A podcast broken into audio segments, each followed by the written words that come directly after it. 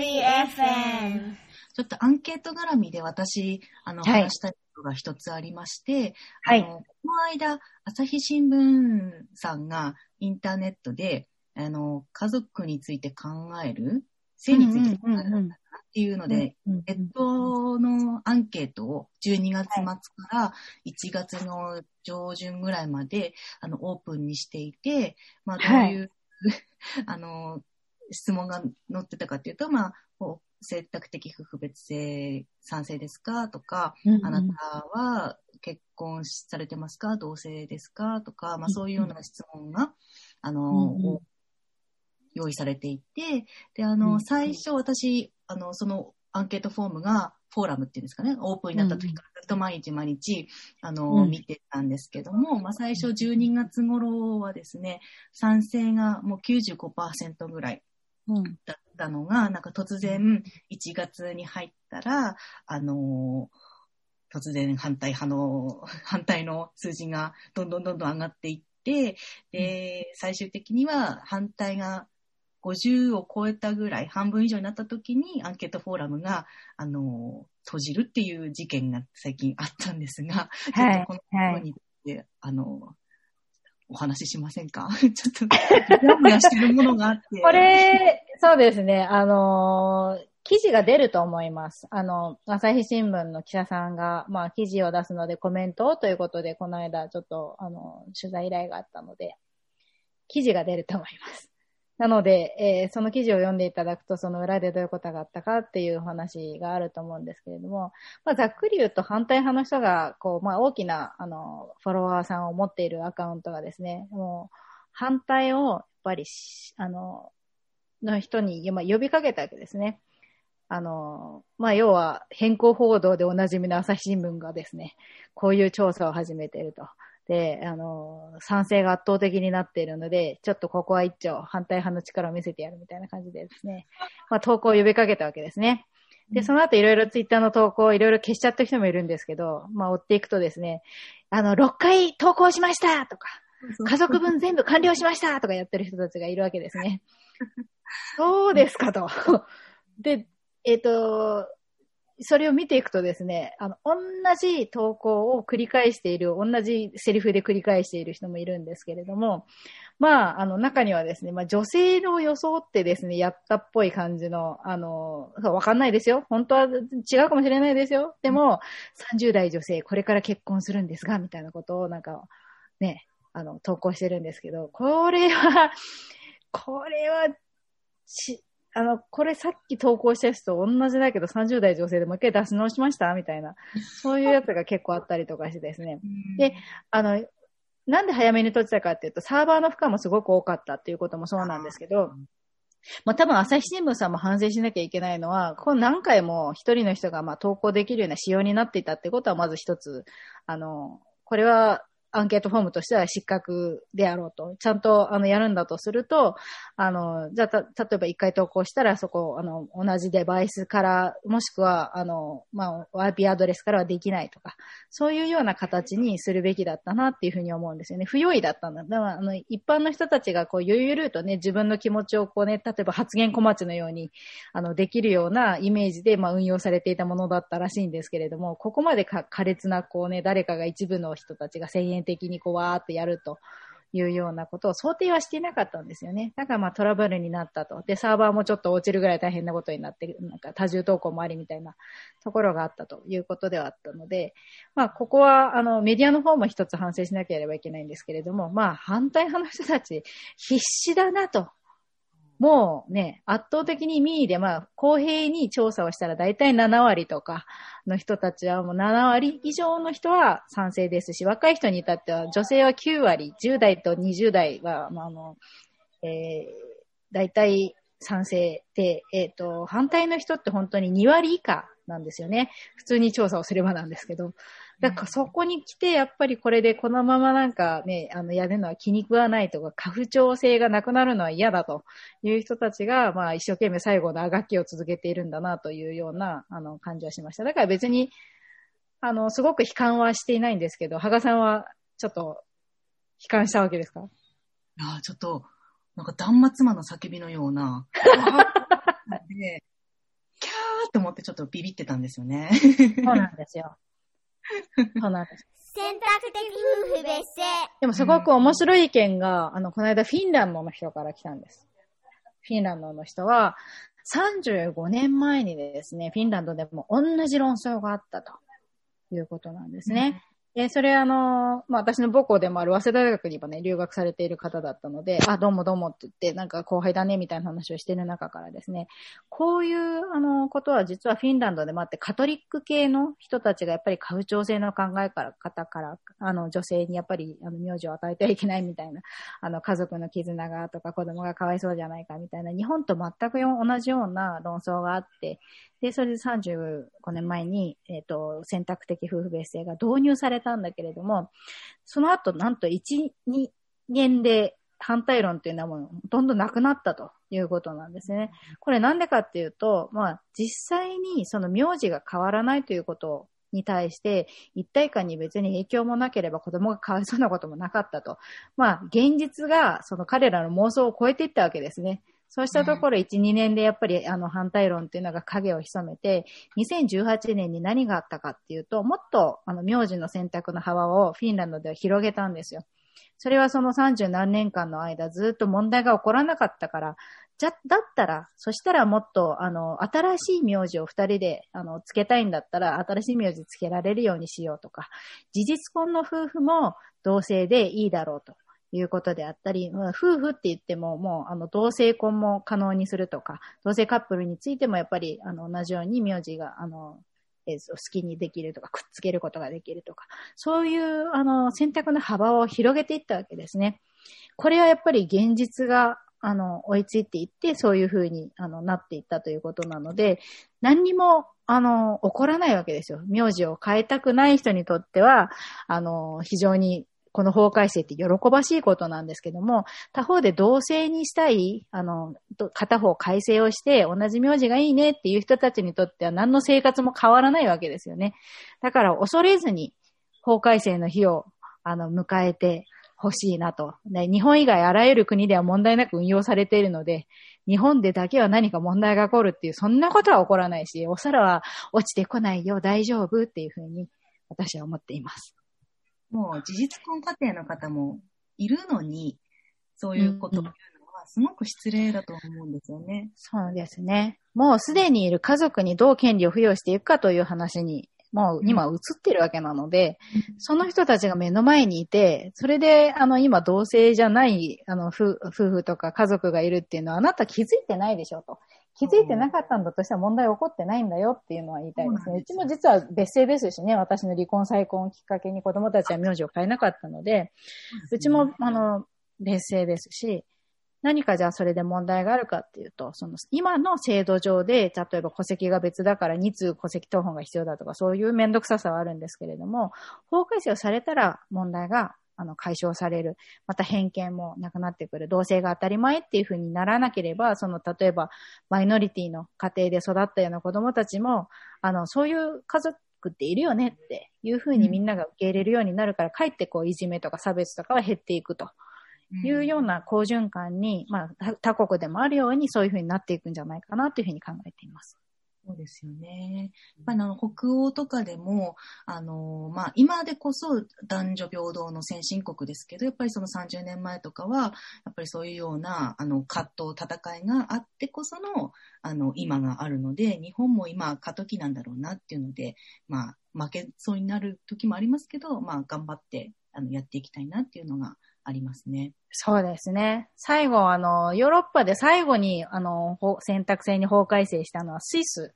なんですけれども、スイスが、あの、法改正した時に国連の女性差別撤廃委員会に対して報告をしている文書が残っているんですけれども、まあ、もはや性は、あの、えっと、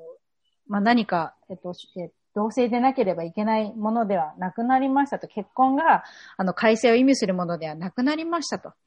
いうことで、まあ、平等になりましたということで、結構誇らしげにですね、報告をしているんですけれども、そのうち日本もそういうふうになってくる。まあ、基本的にその人の名字を変えるか変えないか、本人が選択できるようになってくる。私のように恥ずかしいからとか、家と家とのつながりだからということで奪われることがなく、その人自身がどうしたいかによって選ぶことができるようになってくるものになるんじゃないかなと。もともと日本は夫婦別姓の国でしたから、恐れずに生まれ持った名字を名乗りたい人は、誇りを持って名乗っていきましょうというような世界になっていけばいいなというふうに思っています。そうですね。本当に。なんか、よく例えに出すのが、あの、自分がカレー美味しいって思ってて、他の人がカレー食べたくないのにカレー美味しいから食えよ、みたいな、そういうのはやめましょうっていうことですよね。辛いの嫌いかもしれないし、うんね、そうもしかしたらアレルギーかもしれないし、自分がうまいと思うものは他人もうまいと思うなよみたいな話ですよね。そう。だから、そう。それぞれが美味しいと思うものをハッピーになって、あの、一緒に食事ができるようにしませんかという話ですね。あ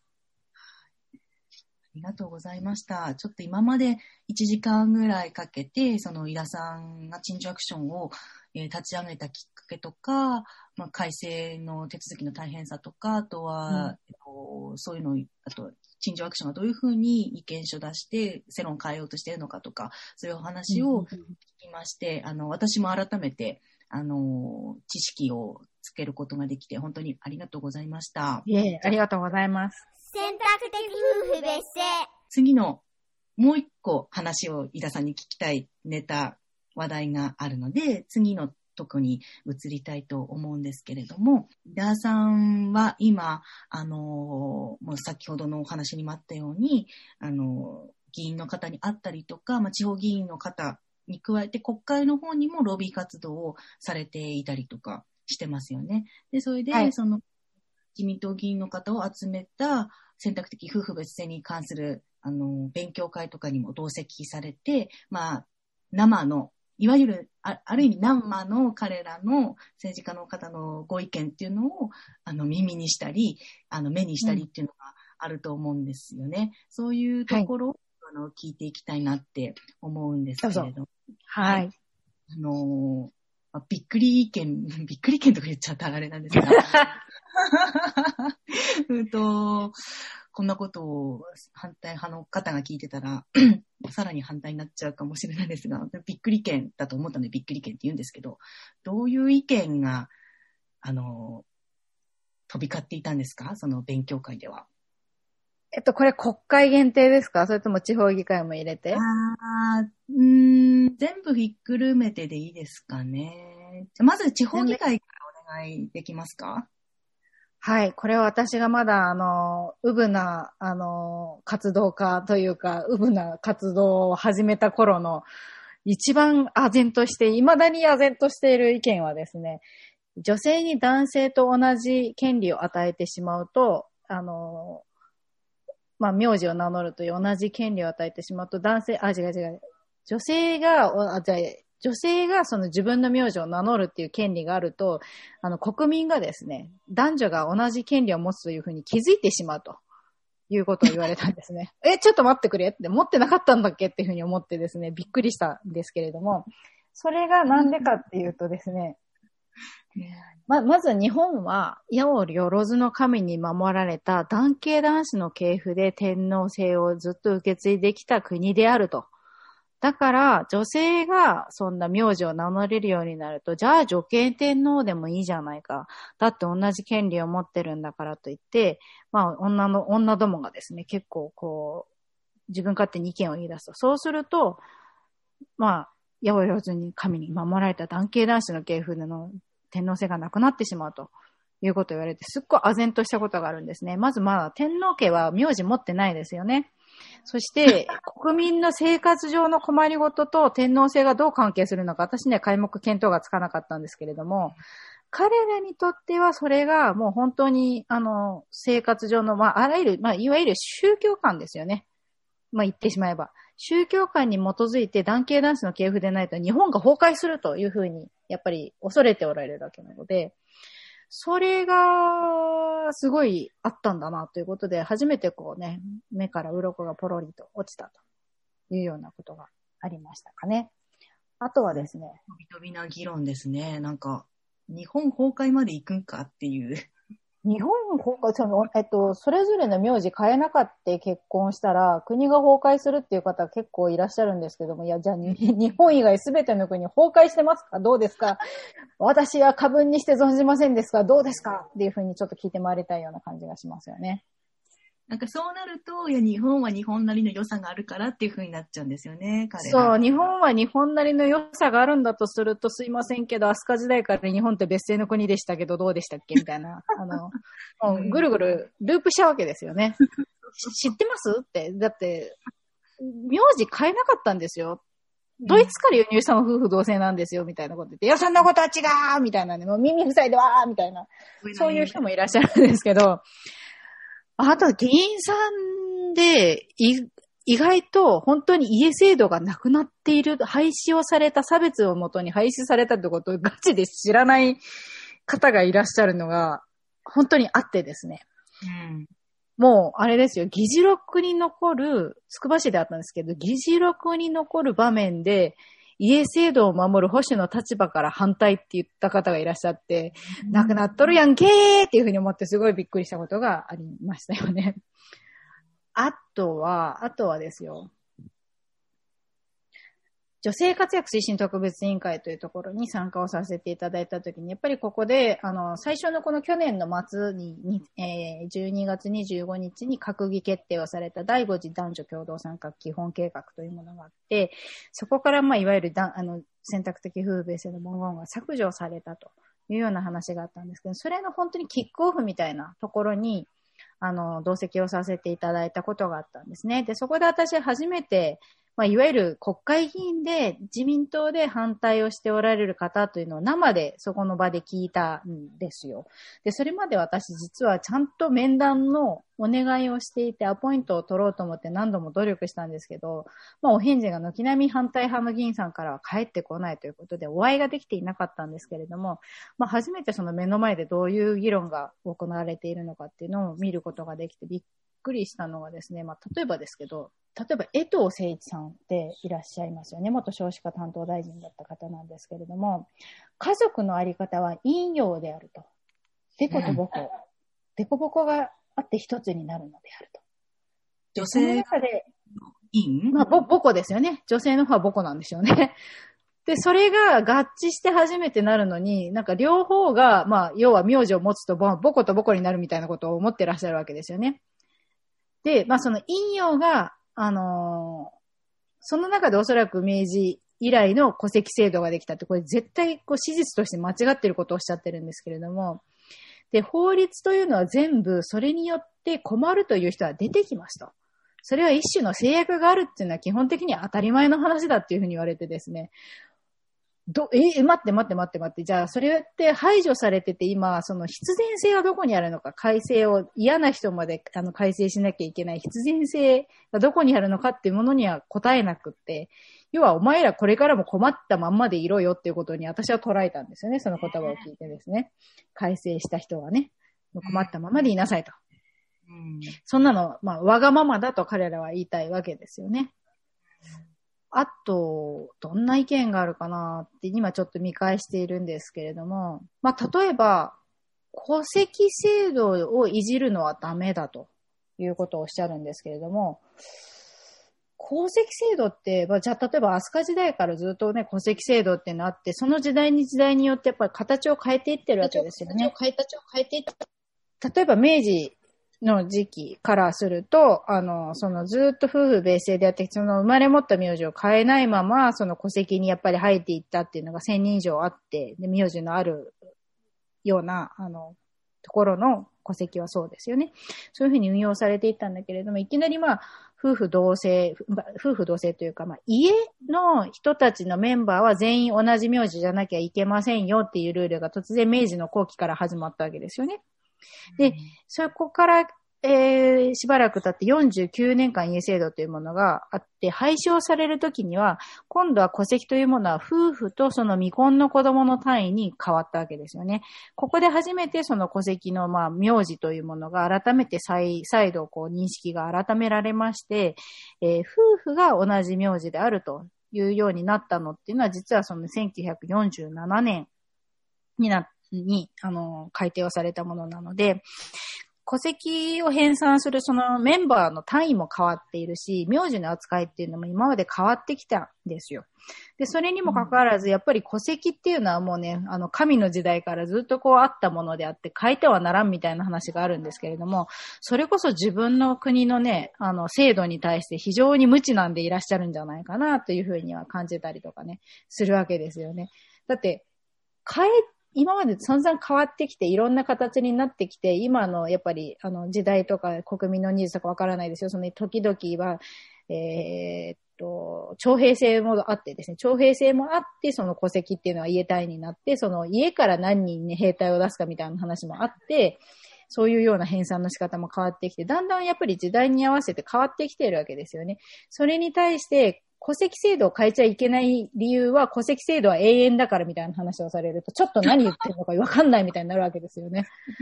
そういう話を頂戴しちゃったりとかですね。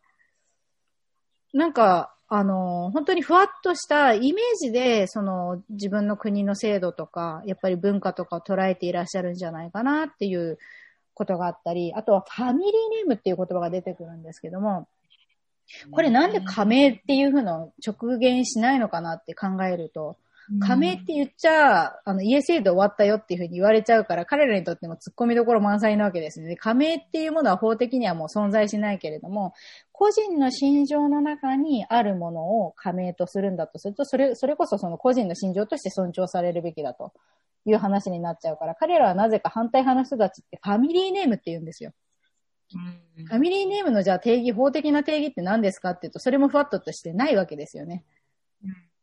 いあの、家族がみんな同じ名前であるっていうことをファミリーネームって言うんですけども、それこそ日本古来のね、大事なあの、日本語でなんで表現しないんだと。ファミリーネームというものは日本にとってのアイデンティティでもありますみたいな話をね、反対派のされ方がされると、なんかなんだろう、英語で濁してるのかなみたいな感じになるんですけども。うんだからまあ、ファミリーネームというものはまず、なんかいろんな、あの、もう定義があって、生まれ持ったものをファミリーネームと考える人もいれば、新しい家族になった人たちでファミリーネームって考える人もいて、もうそれはすでにもうあるものなので、それぞれの定義で、やっぱり選択制にした方がいいんじゃないかなっていうようなことを思ったりとかですね。まあそういったようなまあ、得てしてすごくふわっとした感情論であったりとか、あとはそこに潜む女性蔑視というものがなかなかこう散見されるご意見だなというのはすごく感じました。うんよくあの、戸籍が崩れるとか、戸籍が壊れるっていう意見を反対派の方からいただくことが多いんですけれども、はい、それをいただく、いただい、もらった方の私で、改正して困ってる当事者としては、いやいや、戸籍のせいで私の人権がなぜ、あの、侵害されるんだってなっちゃうんですよね。別に私は戸籍に対して、あの、悪い思いも、あの、いい、まあ、別にな、な、ない方がいいとは思ってないんですけども、あからさまにその反対派の方が、いや、戸籍があるからお前は、あの、改正した、改正してその苦労をずっと味わえっていうふうなことを言われると、え、なんか法律、あの、国民のその、えっと、リクエストのもとでどんどん変わっていくものなのに、なぜかこの化石、うん、戸籍と改正の話になると、戸籍イコール素晴らしいってなって、誰もタッチできない、したくない、うん、触ってないっていうような、あの、かな話になってしまう、ますよね。なんかこの間、あ、去年か、アベマプライムに、井田さんと片山さつきさんが出た時も、ずっとそうだったですよね。片山さんが戸籍が大事だからっていうのを繰り返し繰り返しおっしゃってたと思うんですけど、じゃあ戸籍って何なのとか、なんで、あの、新しい時代の選択的夫婦別姓に即した形で変えられないのってなると、彼らは答えられないですよね。答えられないんですね。すごくおかしいなって見てて思いました。同じ戸籍の中に名字が複数あるっていうのは日本の歴史の中でもあったわけなんですよ。それをあったものとして捉えていないというところがあって、あとは宗教観とやっぱり繋がってるんですよね。天皇が上にいらっしゃって、で、その下に、あの、家というものが一番下にあって、で、その、あの、まあ、ベース、基盤が家が、あの、なんて、社会の基盤を支えていて、で、その上に、例えば、まあ、軍であったり、えっ、と、県であったり、そういうようなところがどんどんどんどんあって、その最終的にきつく先は天皇というふうに思っているような方たちがやっぱりいらっしゃって、その、やっぱりその、社会の基礎である、その家族っていうものが、名字がバラバラであると統率が取れない。そして結局天皇制がこう一本通った筋というものをなんかね、あの考えておられるようなんですけど、それが、あの、やっぱり天皇制をないがしろにすることにつながるみたいな、そういう宗教観みたいなところがあるんですけれども、じゃあ実際壊れるとか崩壊するってどういうことが起こるのっていう。いうことを言うと誰も答えられなかったりするわけですよね。で、戸籍っていうのは、その別姓でも運用されてたっていうことが長い時代、まあ、1000年ぐらいはあったわけなんですけれども、じゃあその、あの時代は壊れてたのかっていうと、そんなこともありません。どうして、あの、そんな申請史をするのか。っていうところがやっぱりすごくあの不思議なんですけれども、まあこれはいわゆるまあイデオロギーというか、プロパガンダがあったわけですよね。そういうような、まあ日本古来のものであるというような一時期のすり替えがあったりして、結局は何を守ろうとしてるのかっていうと、家父長制というものであり、男性優位であり、そういうものを守ろうとする人たちが、えー、日本古来の伝統だとすり替えてしまって、論をすり替えてしまって、これをイデオロギーの話にすり替えて、国民の困りごとっていうのをこうやっぱりちょっと隅に追いやってですね、やっぱりその関連的なものをやっぱり女性の犠牲の上で成り立たせる社会っていうものを維持するためにすごく押し付けてるんだなというのは感じます。だって答えられないんですもん。やっぱり論理的にじゃない話にだんだんなってくんですもんね。矢をよろずの神がってなってくるわけですと、ね、政教分離じゃないんですか？みたいな感じになってくるわけですよね。やっぱりちょっと論理的じゃない。うんよね。本当に、いいイデオロギーならいいですけど、誰かの人権を蹂躙してる、ま、イデオロギーって何なのっていうことを思いますよね。うん。そうですね。誰かの犠牲の上に成り立っている不平等なものであったとしたら、私は困ってないけどっていうのは成り立たないんですよね。本当は成り立っちゃいけないんですよね。ねじゃあ、駅にスロープはつけないんですか？例えば、車椅子の人が、もしくはお年寄りが、あの、小さな子供が通るときに、それが障壁になって外出を控えなければいけないようなことになってるんだったら、みんながちょっとずつそこに対してあったかい感じになれるように、スロープつけましょうとか、エレベーターつけましょうか。で、それみんなが余動にやっぱり出かけたりとか活動的になれたりするような環境を作っていきましょうっていうふうになるのが、まあ、当たり前の先進国として当たり前の社会だ、あの、まあ、態度であるというふうに私は思うんですよね。やっぱり自分ですごく苦痛を味わったから、そのこれから苦痛を味わう人にそんな苦痛を味わってもらいたくないんですよ。そういう社会であってはいけないと思うし、片側が嫌な思いをしなければ幸せな結婚っていうのがやっぱり成り立たないのかっていうと、もう二人とも幸せなまんま、もうハッピーなだけの結婚をしてほしいんですよね。何も失わずに、失いたくない人は失わずに、そして本当に自分の名字を変えたい人はぜひ変えてもらって、みんなが望む形で、あの、最初の、最初のステップとしてやっぱ家族を作るときに、我慢、いらぬ我慢をしないで済む社会をやっぱり必要だなと思うんですよ。それはちっちゃい子供が、あの、やっぱりちっちゃい子供からお年寄りまで、できる限りいろんな人に見配り、気配りが効いて、そして少しでもあの、権利を阻害しないような社会であるっていうことはすごく大事なことだなというふうに思っています。うん、そうですね。うん、なんかよく、あの、その、バリアフリーとかの話が出たので、ちょっとお話ししたいんですけども、うん、あの、意見の多様性とかそういうのの尊重っていう盾を使って、反対派の人たちが、夫婦別姓に反対するっていう意見は尊重されないんですかっていうことを言ってくるじゃないですか、ツイッターで。はい、はい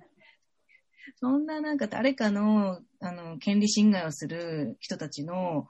意見を尊重する必要があるかって毎回毎回心の中でリプライして閉じてる、ブロックしてるんですけども、本当にわからない、あの、議論のすり替えみたいなのが、うん、あの、起こってますよね。選択制に反対するっていうことは、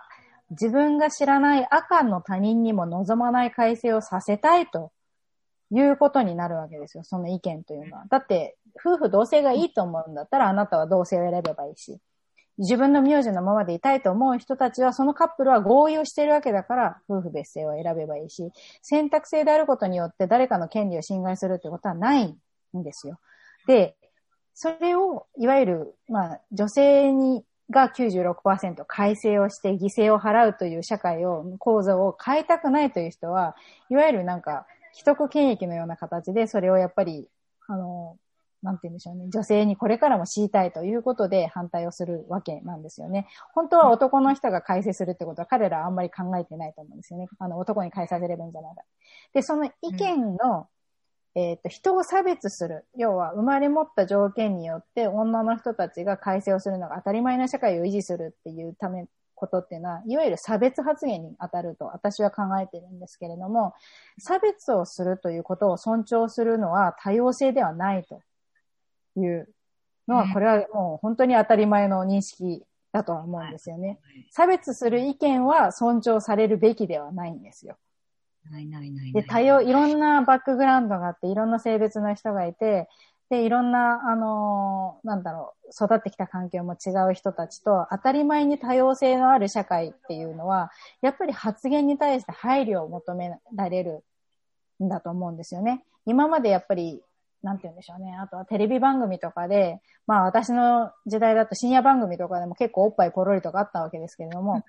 まあ誰かが、あの、性的に見られて不快に思うとか、何かやっぱり人権を蹂躙されたようにもう女の人の性を消費しているように、あの、感じられてしまうっていうことは、やっぱり見ている消費者のその半分の性の人たちをないがそれにしてるということにつながるわけなので、それに対してノーという権利はやっぱりあるわけですよね。性を消費されてる側っていうのは。それに対してノーというのは、その当事者としては OK なんだけど、その声を塞ぐっていうことをやる。その、その、お前たちは、や、なんだ、生意気だとか、なんだろう、そんなこと言う権利はないっていうのを、あの、言うっていうのは、それは多様性ではないと。いろんな人たちが公平にやっぱり自分の権利を守られるように声を上げられる社会がやっぱり多様性のある社会というのであって、誰かしらが差別する意見、そして蹂躙する一見、人権を蹂躙するような意見を尊重するのは多様性ではないというふうには考えています。うん、そうですよね、本当に。うん、あとは、同性の、あの、選択的夫婦別姓が導入されたら、同性を選んだカップルが古臭いとか、あの、昔っぽいとか、批判されるんじゃないかっていうことを恐れている反対派の方がいらっしゃいますけども、あの、そういうことは全く ないので、ご安心くださいっていうことを、あの、伝えたいですね。あの、本当に私たちが言いたいのは、はい、幸せは別々っていうのを信じてるからこそ、あの、夫婦別姓が幸せっって信じていて、この夫婦同姓が共生の社会の中で声を上げてるのが私たちなので、うんうん、別に同性を選んだカップルの人たちを、いや、お前らなんで別姓にしてねえんだとか、絶対そういうことは言わないし、興味もないし、あの、ね、みんなの幸せってのは別々なので、あの、うん、だから今そういうことを、え、なんか別姓になったら同性カップルいじめるんじゃないかお前たちって言ってる人たち、今、きっといじめてるっていうか心の中で夫婦別姓をやってる人たちのことを心の中で批判してるんだろうなって、今、あの、そうですね。それをやり返される、自分がやってることをやり返されるという恐れからそのような発言につながると思うんですけれども、先ほど羽賀さんが言ったように、全くそのような差別はないというのは私は断言しないです。差別ってどういうような理由であっても、起こりうるじゃないですか。例えば、肌の色がとか、例えば親が、えっ、ー、と、えっ、ー、と、離婚したからとか、そういうような、もう、あらい、ありとあらゆるものが差別の対象になるわけですよね。いじめの対象になるわけですよね。だから、もしかしてなんですけれども、まあ、お前たち同性だから古臭いっていう人もしかしたらいるかもしれないですよ。それはいたとして、それは制度設計の問題ではなくて、教育の問題だと思っています。それ制度の、うん、制度は平等に作られていても、どんな理由であっても、あの、差別する人がいるっていうのは、それは教育の問題であって、それは差別をなくすように努力をすべきだし、いじめをなくすように努力すべきだし、それを、あの、どうして差別をする側に合わせて制度設計しなきゃいけないんですかっていう話だと、本当にシンプルにそう思います。うん、また私もね、羽賀さんと同じように他人、同じ選択肢があって、同じ権利を持って、えー、結婚する選択肢があって、そして、えー同性を選ぼうが別姓を選ぼうが赤の他人が何を選ぼうが私は本当に興味がないです。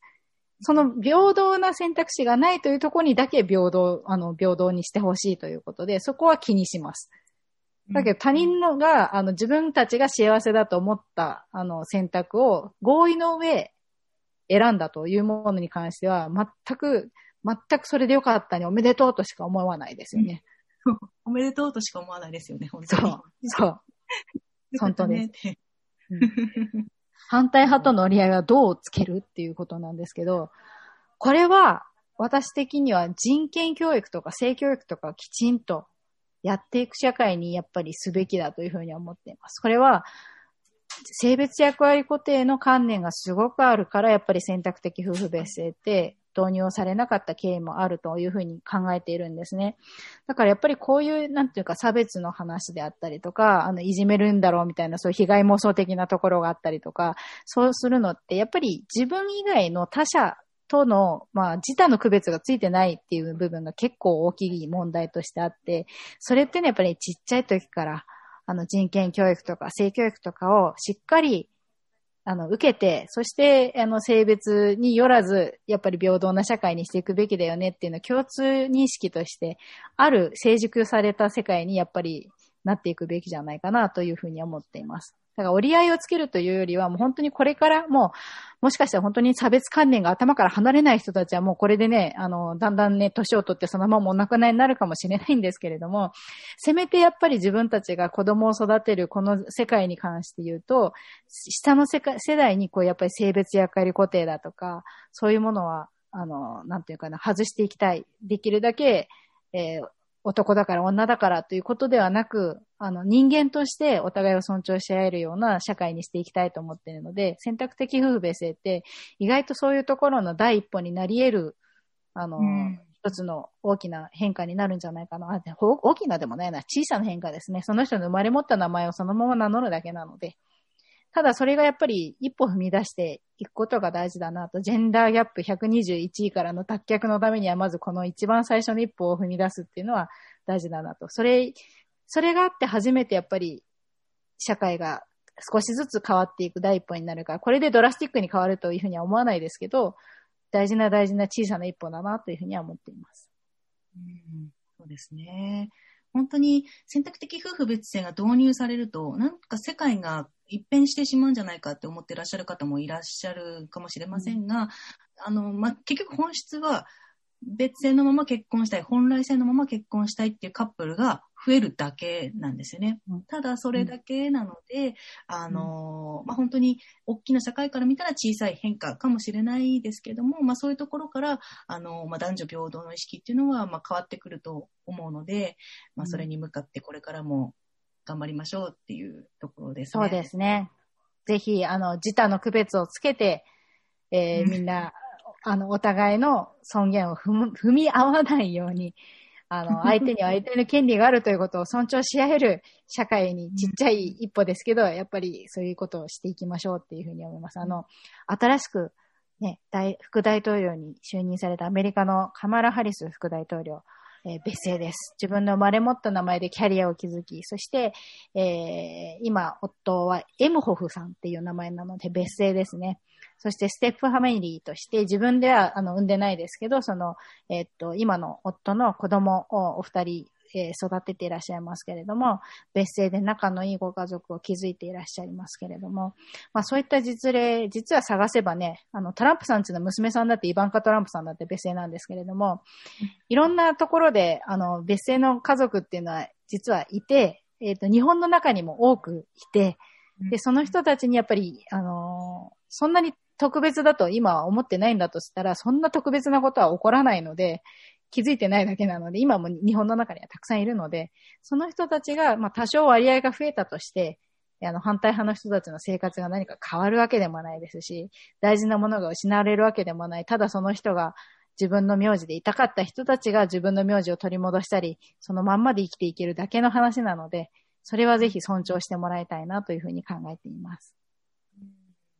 どうせあの選択的夫婦別姓が導入されても、あの、これからもその今までの慣習の続きで、夫姓で結婚する人っオットセイに合わせて結婚する人っていうのは、あの割合が多いっていうのは多分変わらないと思うんですよね、日本でも。そうですね。変わらないと思います。それは、諸外国の例を見ても、夫の名字で結婚する人の方が多いですね。カップルが多いですね。うん、そうですよね。まあ、本当に、あのーなんですかね、そういう権利が欲しいって言ってる人たちに権利を与えて、みんなで一緒に幸せになりましょうっていうような、あのーまあ、社会のために。うん。望まない人に改正をさせて二重三重でね、救済使用とか救済平均なんかやってるとものすごい税金の無駄だし、いろんなところで人件費振ったり、そういう、あの、社会的なコストっていう面でもやっぱり、あの、すごくマイナスなところがあるので、望む人たちがハッピーに改正をできる、そういう社会であってほしいと思います。望む人は改正する。そして望まない人は講師ともに一人の自分でいると。じあのそのままの自分でいると。それだけのことなので、社会はそんなに大きく変わらないですけれども、あの、これはすごく重要な、重要な小さな一歩だというふうに考えます。そうですね。ありがとうございました。なんかいろいろ、あの、びっくり意見とか聞けて、ちょっと笑ってしまったりとか してるんですけども、まあ、あの、びっくり意見聞きたい人ぜひご参加くださいね。ぜひご参加ください。あの、対面で聞きます。びっくり意見を。びっくり意見も、あと感動する意見もいっぱいあります。本当に感動することいっぱいあります。感動する意見もあります。ね。すごい反対した人たちがね。そう、葛飾区の例もね。そう。葛飾区の例、私、葛飾区で活動したんですけども、あの、ずっと1年ぐらい自民党の方の反対が続いていて、もう動かないっていう状態だったんですけども、あの、自民党の幹事長に、筒井さんっていう方が、あの、な、なりまして、で、その方が、あの、夫婦別姓に容認の方で、で目の前にこういうふうに困ってる人がいるから、変え、ちゃんとこの人たちの考え、意見を聞いてあげようと思ったっていうことを言ってくれて、あの、党が反対、党の人たちが反対してるのにですよ。で、その筒井うんうん筒井さんの幹事長が、そういうことを言ってくれたおかげで、葛飾区は自民党、なんと自民党主導で意見書が国に送られたっていう事例があって、本当に嬉しかった。私、あの、そう訴なんですえてるのは。よね。その後、他の地域にもね、あの、他の地域の自民党の幹事長に紹介してくださったり、メディアにも答えてくださったりして、本当に筒井さんがやってくださったこと大きかったなと思うんですけれども、まあ、実は自民党から意見書が出ていて、やっぱり納得して、その人たちが自分たちが変えていかなきゃいけないっていうことでやってくださった、あの、例っていうのは結構たくさんあってですね、文京区もそうだし、神奈川県もそうだし、いろんなところでその、あの、自民党から出してもらうという例もありますし、全会一致で決まっている議会ってすごく今増えてるんですよ。だから本当にこれは人権の問題なんだ、差別をなくしていこうっていうことを考えたときに、やっぱり動いてくださる議員さんって日本中にいらっしゃいますので、このやっぱり感動、その人たちと出会えて、やっぱり共感してもらえて、応援してもらえるっていう、この感動があるから、私この活動もね、あの3年目に入りましたけど、や、やれているので、皆さんにも体験してもらいたいなというふうに考えています。うん本当に、あの、入ると楽しい、大変なこともありますけども、あの、本当に楽しいことでいろんな人とつながれるし、議員さんの感動コメントとかも、本当にご褒美のようにもらえたりとかすることもあるので、ぜひぜひ、あの、興味持った人は入ってください。待ってます。よろしくお願いします。じゃあ、井田さんありがとうございました。えっ、と、お便りフォーム、フェアリーのお便りフォームがあるので、感想とかを自由に送ってください。あと、メンバーも、あと、 Slack、この、ポッドキャストのメンバーのコミュニティもあるので、それに、あの、入りたい方、あの、募集してますので、あの、お申し込みフォームから、あの、申し込みお願いいたします。今日はどうもありがとうございましたあ。りがとうございました。Fairy FM